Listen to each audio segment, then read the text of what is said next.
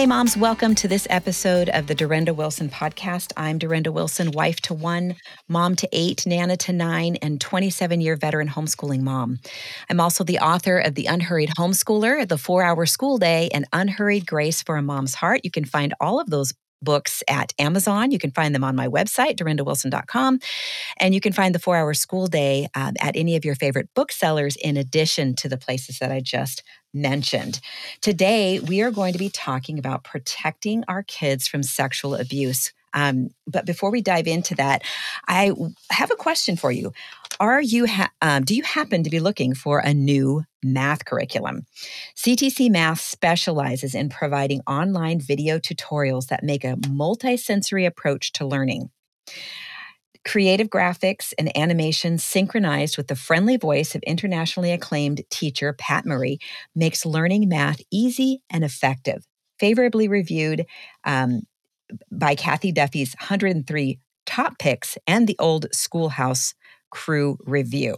The lessons are short and concise to help your child break down concepts and appreciate math in a whole new way. We are personally uh, trying out CTC Math right now and loving it. So if you are interested, go to um, ctcmath.com today and start your free trial. Um, and that is ctcmath.com. Go and check it out. All right. So it is perhaps a parent's greatest fear that at some point his or her child will become a victim of sexual abuse. Um, the statistics really are alarming. Um, approximately one in five children will become victims by his or her 18th birthday. I, I, really wanted to tackle this topic, but I didn't want to do it alone. So I invited uh, Justin Holcomb is here to talk with us and help us better understand how we can protect our kids from sexual abuse. Uh, Justin is a minister and professor, professor, professor of theology at Reformed Theological Seminary and Gordon Conwell Theological Seminary. He has authored, co-authored, or edited more than 20 books on numerous topics, including abuse, biblical studies, and theology. Justin and his wife, Lindsay, co authored the award winning children's book, God Made All of Me, God Made Me in His Image, and God Made Babies. And in the last episode, we talked about God Made Babies and tackling that question of where do babies come from. So if you didn't get a chance to listen to that, please go back and do that. Justin, welcome. We're so glad you're back today. Thank you, Durenda. This is a joy to be here talking about this. I wish we didn't have to, but I right. am grateful that there are people and leaders who take it seriously. So mm-hmm. thank you for mm-hmm. talking about this and for having me on. Absolutely. Yeah, I agree with you. I feel like these are the things we get in front of, um, or we find ourselves sort of dealing with the fallout. And I know, uh, what did they say? An ounce of prevention is worth a pound of cure, right? Yes. Yes, it is. So, what initially prompted you to write the book God Made All of Me, and what age range was it written for? It was written for two to eight year olds. Okay. And what prompted us is a few things. Um, my wife and I, Lindsay, wrote a book for sexual assault survivors in 2010 or 11 called Rid of My Disgrace mm. Hope and Healing for Those Who Suffer Sexual Abuse. And we I'm a minister, so I wanted to apply the person and work of Jesus Christ and his grace to the disgrace that survivors feel from their experience. And then mm-hmm. we thought, what if we could be a part of preventing this? How do we do this? My wife has a master's in public health, and there's a concept code called going upstream. If you see bodies coming down the river, and you're going, why are people, why are there dead bodies in the river? You go upstream and see what might be causing them. So we thought, let's go upstream and see if we can prevent let's see if we can put mm. rid of my disgrace out of business. And mm. we wanted to help do that. So we thought, let's do children's books. And we had our, our, daughters are 12 and 14. At the time we did these books, I think they were six and eight. And mm. we we basically we created a book that we wanted to read with our children. And by God's kindness, this book has mm. sold like 125,000 copies, wow. which blows wow. my mind because if that's uh, if that's at least two children per copy, probably more, they get passed around. The idea that there's a quarter million children that have this insight in mm. in their mm. souls and minds is really encouraging. But we did this because of the huge need. As you said at the very beginning, you are correct. One in five children before their 18th birthday. And what is equally as staggering is who's harming children. Mm-hmm. Only 34% um, are 34%, not only 34% are family members. Um, 58% are acquaintances. Only 7 to 10% are strangers. That's wow. important for parents to hear. Mm-hmm. 34% are family members. Almost 60% are acquaintances only mm. 7 to 10% are strangers because we we live in an illusion that our bubble is safe and our bubbles are not safe that's the mm. idea mm-hmm, and mm-hmm. we we needed to uh, we wanted to be clear about that so children are and and the vast majority of people who are abused sexually are under 18 that is mm-hmm. unbelievably important for people to mm-hmm. understand too and so and the devastation that is um, is is manifold and so the, the last thing I'll say about this is we did this because this is my wife's specialty in the sense of she was a, a, case manager for a sexual assault crisis center, worked with families that experienced this. And personally, I was sexually abused when I was uh, younger by a distant mm-hmm. family member. And so this mm-hmm. is it's also personal for us, not just mm-hmm. professional. Mm-hmm. Right. Right. Yeah. Wow. Um, it, well i'm so glad you did. I mean that's that is writing this book obviously is is having a, a major effect. I, I, love it. I love that that god can I, I, what i love is what you said you, about writing this book so that you no one would need the other book. Yep. That is awesome. But you know in this book you were intentional about using t- the terms appropriate and inappropriate when referring to kinds of touch instead of the words good or bad. Can you explain why that terminology difference is so important? Absolutely. This is this is huge. Talking about touch is very important because in a, even though it sounds clunky, you think you're talking to children you want to use easier, accessible words like good and bad. Inappropriate and inappropriate sounds multi-syllable and, and mm-hmm. but sometimes what we would call bad touch biologically feels good. And mm-hmm. it's really confusing for a child if some of the touches that are evil and inappropriate and abusive if their bodies respond because God made the bodies to respond to certain types of touch. Right, right. And if a if the body if something feels good and the body responds in a way that sound, feels like pleasure, then it's really confusing because then children will think, "Oh, I did something wrong. Mm-hmm. I'm I'm dirty." So you want to use inappropriate mm-hmm. and appropriate mm-hmm. And that's that's what experts this is we're not just doing this because it's like some weird idea justin and lindsay got like we this is our field of research i mean i, I was a as you said a professor um, uh, in my introduction, uh, professor. yes. I was, uh, I, am a, I research. My wife is a, um, you know, she pro- provides care for survivors and advocates for them.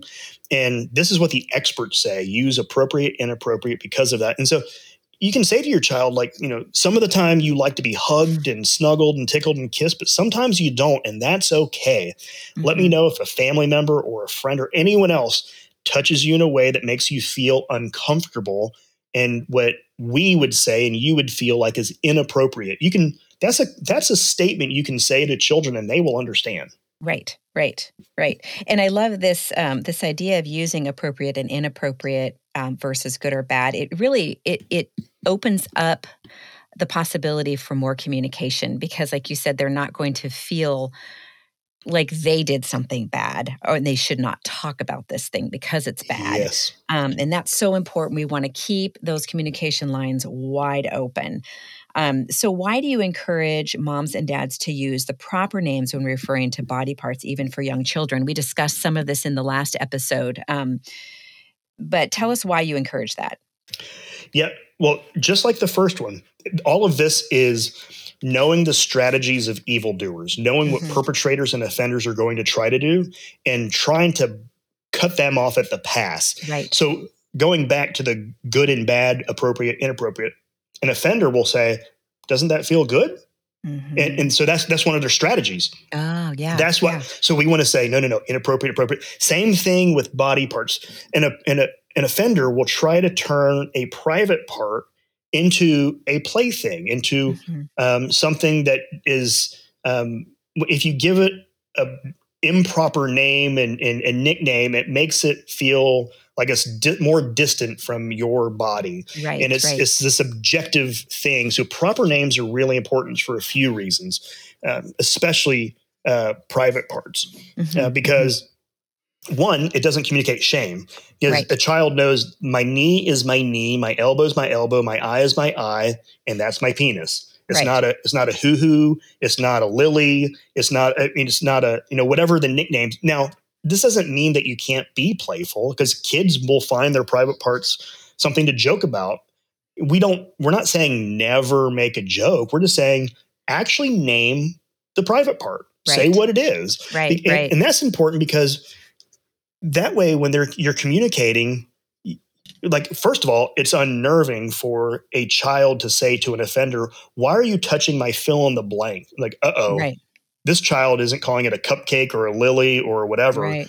This is unnerving. Also, if you need I mean, hopefully you never do, but if you need to have that conversation and a specialist needs to be involved, the child needs to be able to say what happened and Right. where it, the child was touched. The last one is when you don't give it a proper name, it actually communicates shame as if it's something that the child should not talk about and and and never bring up again and there's something weird about that part because it gets some weird name and it Mhm. communicates the opposite of what we need our children thinking Right, right. I, I hear what you're saying. It sounds to me like what you're saying is we don't want our children to become disconnected yes with their body parts because, like nicely you said Yeah. So when you give a give it a, a name that it really isn't, it, it suddenly isn't part of you. So yeah, that's excellent. I, I love that. So Mm. is there a way to um, educate your children about this without instilling fear? Because it can that can happen so easily. Our tone of voice, our nervousness um, in talking about the subject. How can we, t- you know, broach this without passing this fear onto our kids? yeah and that was that was the hardest part to do about doing a children's book Mhm. because like how do you even bring up the category without making it just all super dark and fearful and right, right. what kind of colors do you use? I mean, all of those types of questions you Mhm. have to have. So you, you have to have a name for the people who do this. Like, so, and we call them tricky people. Mhm. Um, that's helpful for a young child to have in place. So, like, why are we talking about this, mom and dad? Well, because sometimes there's tricky people who who try to trick you and they're they're not your friend, but they act like your friend. So Mhm. you know, and and and you don't want to instill complete fear in them. I mean, the statistics I just gave about 34% are family members, 58% are acquaintances, only 7 to 10 are like we don't give those to children, but what we do do is you you start going through who can you trust? Like there are Mhm. tricky people. Well, Mhm. who's the opposite of tricky people? People who do you trust? Asking your child, who do you trust? Mhm. That'd actually be really interesting because you might Yeah. not trust the person they say. and, and- but in telling them who you trust and say, no, if if you ever feel uncomfortable, um, you know, one, you, we all know the rule: uh, find a mom who has kids. Like, go to that person. Mhm. But who in your life um, do you trust? This person at church, this person in uh, uh, in our family. Who, where in our world are there people? We actually have a page in the book that says list the people you trust. Talk about Mhm. the people you trust. Mhm. Mhm. And the other one is to explain. So one is how you describe the person who does this. Two, counter that by who do you trust? How do you explain this tricky person? What are they doing? Well, people sin. You know how sometimes people use their words to hurt you, and sometimes you use your words to hurt other people? Yeah. You know how sometimes you might push or pull hair or do something with your body? Yeah. This person is touching a private part because um, they're tricky and they sometimes people want to hurt other people and that's Mhm. bad that's a Mhm. sin call it what it Mhm. is Yeah. yeah. and that's frame it like that just real quick story um, you know I, I mentioned this my daughters are 12 and 14 they know about this book i was preaching one time and i thought we talked about this as a family Mhm. um, specifically about my story and i just mentioned in passing my daughters when we got back had they were just like horrified anew of like why would someone how old were you and i told them they said why would someone that old do that to you like it was Mhm. mind boggling Mhm, which is mhm. good like you That's want them great. so you want them to say some people want to touch children in their private parts. Like, isn't mm-hmm. that just mind boggling? That way, if someone starts acting inappropriate toward them, they'll have a category of this is right. crazy because mm-hmm. it is. This is, mm, yeah. this is one of the most evil things that can be done. And we want to be able to have our, your child look at evil and say, this is evil. Mm. And that's a great, it's actually, as much as we don't want to instill just complete fear in children, which we, that we don't want to do that. We want to give them responsible outlook on life. Um, but to instill, to be able to call good good and evil evil, mm-hmm. that is mm-hmm. a great skill. And we mm-hmm. get to do that on this topic. Well, and that's truth telling. That's what God has called us to you yeah. know, and teaching our kids to do the same. So, what do uh, parents need to know about child offenders? Yeah, child offenders are tricky. Um, child offenders love churches mm. because, and there, there's a there's research on this where a a uh, a mental health expert, a therapist, interviewed convicted child sexual offenders Mm-hmm. And they a lot of them said we like churches because for some reason, even though they technically believe in sin, they sure think highly of people.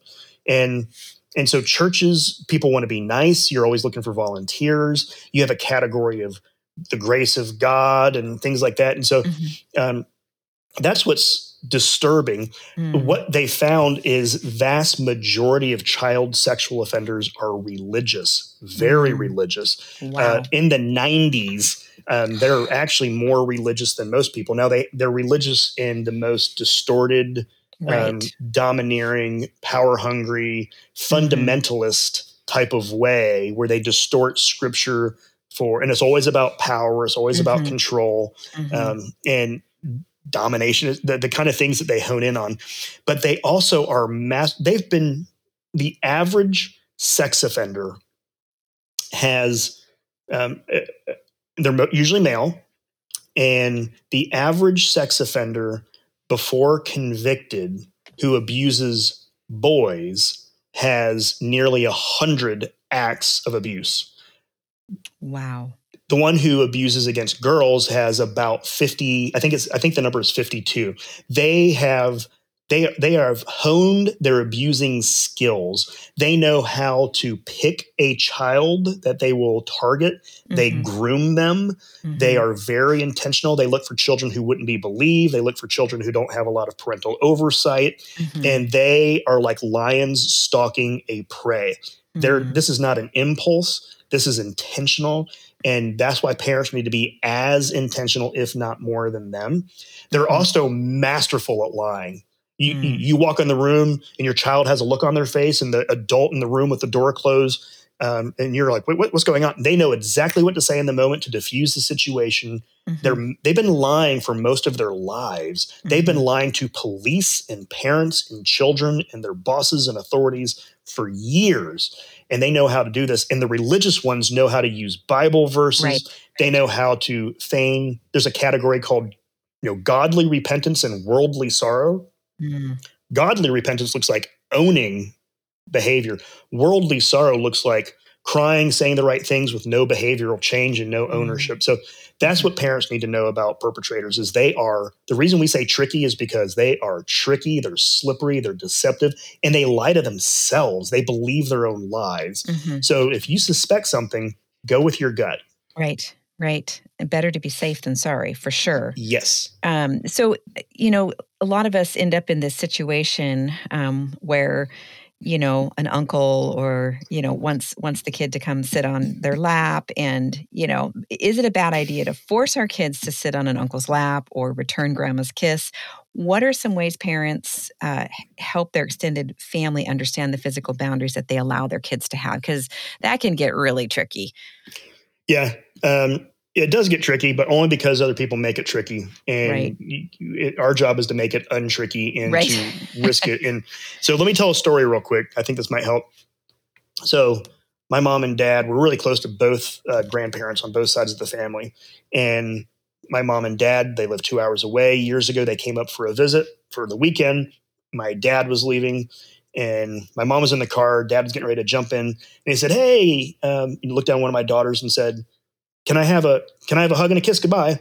And my daughter, because my dad has a really thick beard, mm-hmm. and Not that she needs to have a reason for it, but I knew that was the reason. Can mm-hmm. I have a mm-hmm. hug and a kiss? She said, No, thank you. And he said, Oh, come on, give grandpa, I'm not going to see you for a while. Come on and give me a kiss. And I looked at my dad and he was he was down on her level and he's right. he's super grandpa. Mm-hmm. And so I, I said, Hey dad, come back inside. I wanted to give you something. And he was like, Oh, okay. And I said, Dad, do you want your granddaughter getting use mm.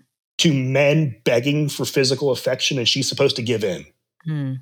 And he looked at me and he was like, Oh my goodness, I had no mm-hmm. idea. like it, that was easy to undo pretty quickly. Mm-hmm, and he said, mm-hmm. So he's like, Do I need to say anything? I was like, No, I would just say, um, walk out there and say, Bye, Sophia. And I was like, I can't wait to see you and just make it normal. And he was right. like, Okay. So he did that. And she said, Hey, grandpa. And he turned around and she's like, She gave him a high five. And he was like, Oh, that's perfect.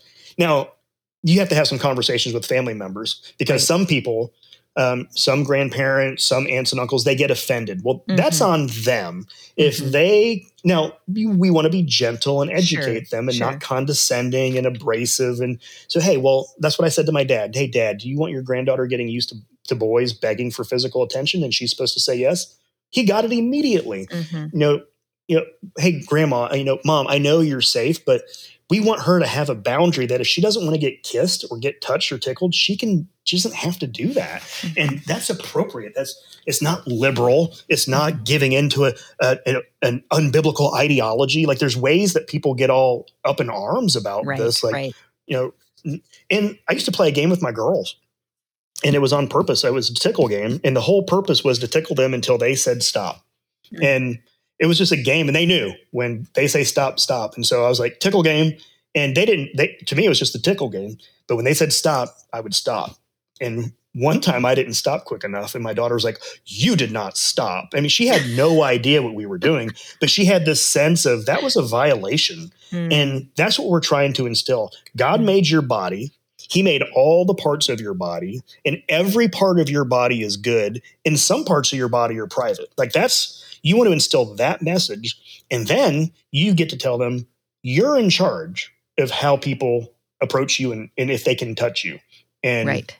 And giving that boundary to them is really healthy. That's healthy for their safety. That's also healthy when they're teenagers and when they're in their teens and 20s and when they're uh, dating, married, however that works out. Like you want that foundational kind of body integrity in place of boundaries. Mm-hmm, mm-hmm. Yeah, absolutely. So, what are some practical things? This is really kind of like what we've we've we've been working towards. Um, I know you have some practical things that parents can do to protect their children. I think you said you had nine things, and so uh, moms, be sure you're listening in. You might even want to jot these down. Yeah, we'll do some of the new ones first. Then, um, depending on how the time goes, we can just kind of mention them again. So, one is this is uh, more abstract, but don't ask your child to maintain your emotions. Mm. Without thinking about it, sometimes parents ask children along the lines of like, "Hey, I'm sad. Can I have a hug?" Or mm. and that's innocent. That's completely innocent. But that's also the tactic of an abuser. Right. And it's right. also it's not their job. Like, mom is sad. I need to cheer her up is not what a little what a child needs to be worrying about. Mm-hmm. Now, you want them to be empathetic, of course. But and I did this one time. I came home years ago. Work was not fun. Something happened. I remember coming home and I was like, "Dad's sad. Dad needs a hug and a kiss." And my wife looked at me. She put her head around the corner and she was like, looked at me with this like, "What are you doing?" And I caught myself and I was like, "Oh, wait a second. It's not Oops. their their their daughters. Like that's my wife's job. That's her responsibility and joy. Like not my kid's job to do that." And I, when I say it's my wife's job, I mean it's not responsibility. That's sure, sure. Okay. I don't don't know how people hear that. I want to be careful. um, and so that's one is just being aware of that. You, you know, uh, being really emotionally open and available to our children, but not in a way that we're asking them to maintain our emotions. That's that's a pathway to a codependent relationship. Mm-hmm, mm-hmm. Another one, huge one, is throw out the word secret. Don't use it. Um, in the book, we actually talk about how secrets are Uh, lonely and isolating and makes you feel dark. And the opposite of that, just like we said before, there's tricky people and who do you trust? You have to give them an alternative. Throw out the word secret and use the word surprise. Mm. A secret is not fun. Secrets, and that's the tactic of an abuser. This is our secret. This is the secret that we want to keep between us. We can't tell anyone, right? You promise it's going to be our secret. So throw out the word secret and replace it with surprise. Surprises are joyful. People are happy. They're celebrating. And so mm-hmm. if something happens and someone asks you to keep a secret, you don't ever have to keep a secret. You always tell mom and dad the secrets. Mm-hmm. Um, and make sure parents work on this if they have a secret party or a birthday present. You have to say this is a surprise. You have to, right. you have to be um, um, and this is funny because i mean you you will have some uh, issues on this because you know one of my daughters one of her friends at church said hey i want to tell you a secret. And my daughter was like no starts yelling no secrets no secrets. And the secret was I want you to come to my birthday party and I can't invite everybody. Well, that was a surprise, but right. these these are playful moments you can actually have fun with and mm-hmm. be aware of to kind of um, so uh, don't maintain your emotions. Throw out the word secret.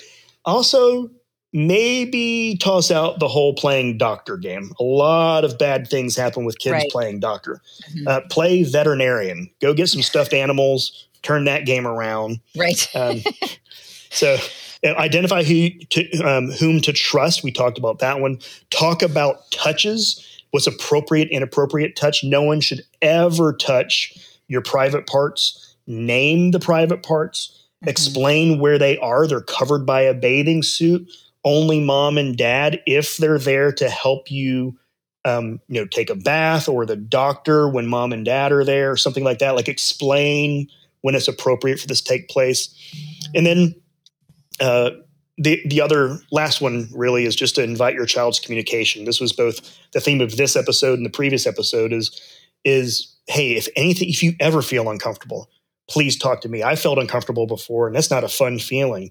You know, empathize. Tell them they they children love hearing stories about when their parents were kids and mm-hmm. how they felt. It affirms their emotions and their experiences know, I felt afraid by a, a, tricky person, and someone asked me to keep a secret, and it's not fun. And if you ever feel like that, I want to know about it. Let me mm-hmm. know. Invite mm-hmm. that communication. Be the mm-hmm. trusted resource. And I love the way you worded that. It, again, it wasn't weird. It wasn't uncomfortable. It was just very, uh, you know, very factual without going into any kind of detail. And it yeah. just, again, it opens up those lines of communication. Yeah. La- last one is if you report if you if you suspect anything mm-hmm. don't investigate report mm. don't investigate you're not a specialist you're dealing with a tricky person who's used to lying mm-hmm. just report it to the authorities report it to real authorities mm. not like who you think is an authority of the situation report it when in doubt report and worst case scenario is you're wrong which is a great worst case scenario and if the other person can't handle that then they have some other issues like, oh, I thought my child may have been harmed. That's why we did this. Well, you should have come to me. No, I should have gone to the authorities. That's what I'm supposed to do. And uh, so, don't investigate report is something I want parents to hear loud and clear. You're not crazy for reporting it. Let experts deal with it. Okay, so this this sort of leads me into the the last question. Um, when this type of thing happens in church, um, can you because it, it it seems like a lot of times you know the recommended thing is to to you know go through the the church authorities. Is there a line there? What how do we how do we handle that? Because it's it gets really really dicey um once you've gotten you know police involved and all of that. So do you have like a, maybe some steps that people can take? Yeah you can call you can call department of child and family services. You can ask them for anonymous help on this kind of thing. What should we do? Um, if you call the police, they don't just send like a squad car with the mm. lights on. Like they they know how to deal with this and how to investigate properly.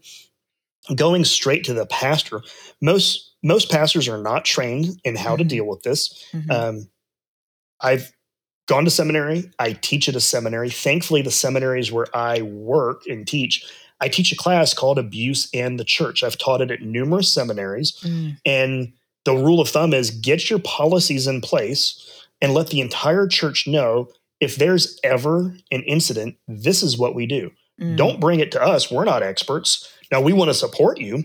And most of the stories that I've heard where people go to the pastor, they they don't want to they don't want the name of the church and all that kind of stuff to be dragged through the mud, and they don't want false allegations. And let's just do this as Christians, all that kind of thing. I'm all for Matthew 18 when done appropriately. But mm. child sexual abuse is not really what we're looking at in Matthew 18. Mm. Um, there's other verses about that about millstones and things that Jimmy. right. We want to uh, we want to get technical here. um, so I, I I work in a denomination where we have multiple churches that I help over oversee with pastoral issues like this, and I walk with the clergy person or the family and give them options. no, you can talk to the like the parents are in charge, and here's my recommendation that if depending on what it is, if it's an if it's an allegation and there's not really a lot of information, there's there's different ways to go about it. But but pastors are mandated reporters. If you know abuse is happening, you must go to the authorities. If you suspect something is happening as a parent, mm-hmm. report it. Call mm-hmm. up Department of Child and Family Services or whatever is called in your area. I call them a few times a year and say, "Hey, here's the case. I need to know what you're thinking. What's the best? What are other resources available? And we can go from there. So um, uh, that that's that's the good rule of thumb. right, right. So so uh, you know, um, in in the notes that I have, you have you're involved in something called grace. Yes, is that what you were describing earlier? Um, godly response to abuse in Christian environments. Yeah, that's I've been on the board for that. Is, mm-hmm. is uh, you can see them at netgrace.org, N E T G R A C E uh, .org. Okay. And that is an organization that is involved in abuse prevention, recognition, mm. and response. And so it helps okay. helps people prevent, helps churches and families prevent abuse, mm. recognize abuse, and how mm-hmm. do you respond wisely to abuse? They actually do certification for churches. Mm. So we want churches to be certified, get the training, in person training um, have policies and procedures to know if this happens in the church, what's the next step? The next. And, and, and the church knows about it. The the there's training for the people who work in the children's ministry. There's policies and procedures for youth ministry, um, volunteers. There's policies and procedures, and there's a way to go forward if there's ever an allegation. You can call these people um, you can call the church like how can we support you that's that's kind of the the big idea and that's what grace is involved with okay well i will definitely leave that link in the show notes because i'm sure there are parents out there who and i, I know many of my listeners are pastors wives and so this would also be great information for them as well so yes um, no this has been fantastic thank you so much for spending time with us and uh, what a lot of really helpful information so thank well, you. Um, our pleasure. Again, like I said, uh, we're grateful that um, you and the listeners take this seriously. I mean, the mm-hmm. gift of children that they are mm-hmm. to us and the stewardship and responsibility. God cares about them even more than we do, but mm-hmm. we care about them a lot. So I mm-hmm. love the opportunity to um, just provide resources and hopeful some insight and wisdom to keep you know hundreds of more children safe just by the people who are listening today. Absolutely. Thank you again. Would you mind closing in a word of prayer? I'd love to. Thank you.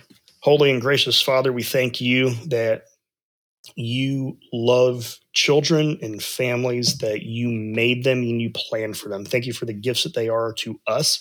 Would you fill us with your spirit so we have, as your spirit is the spirit of truth and wisdom, so we have wisdom as parents and caregivers? Would you work the reality of your son for who he is and what he did in his life, death, resurrection, and ascension of the work of Christ, work that into our hearts. Mm-hmm. So the um, we have the hope and healing we need to go forward with these conversations with our children and give us the courage to uh, have these conversations with wisdom and grace. And we thank you for opportunities like this, um, for the conversations that will flow from this, that, that it would be filled with light and mm-hmm. joy mm-hmm. and uh, not darkness and isolation. Mm-hmm. In Christ's name, amen.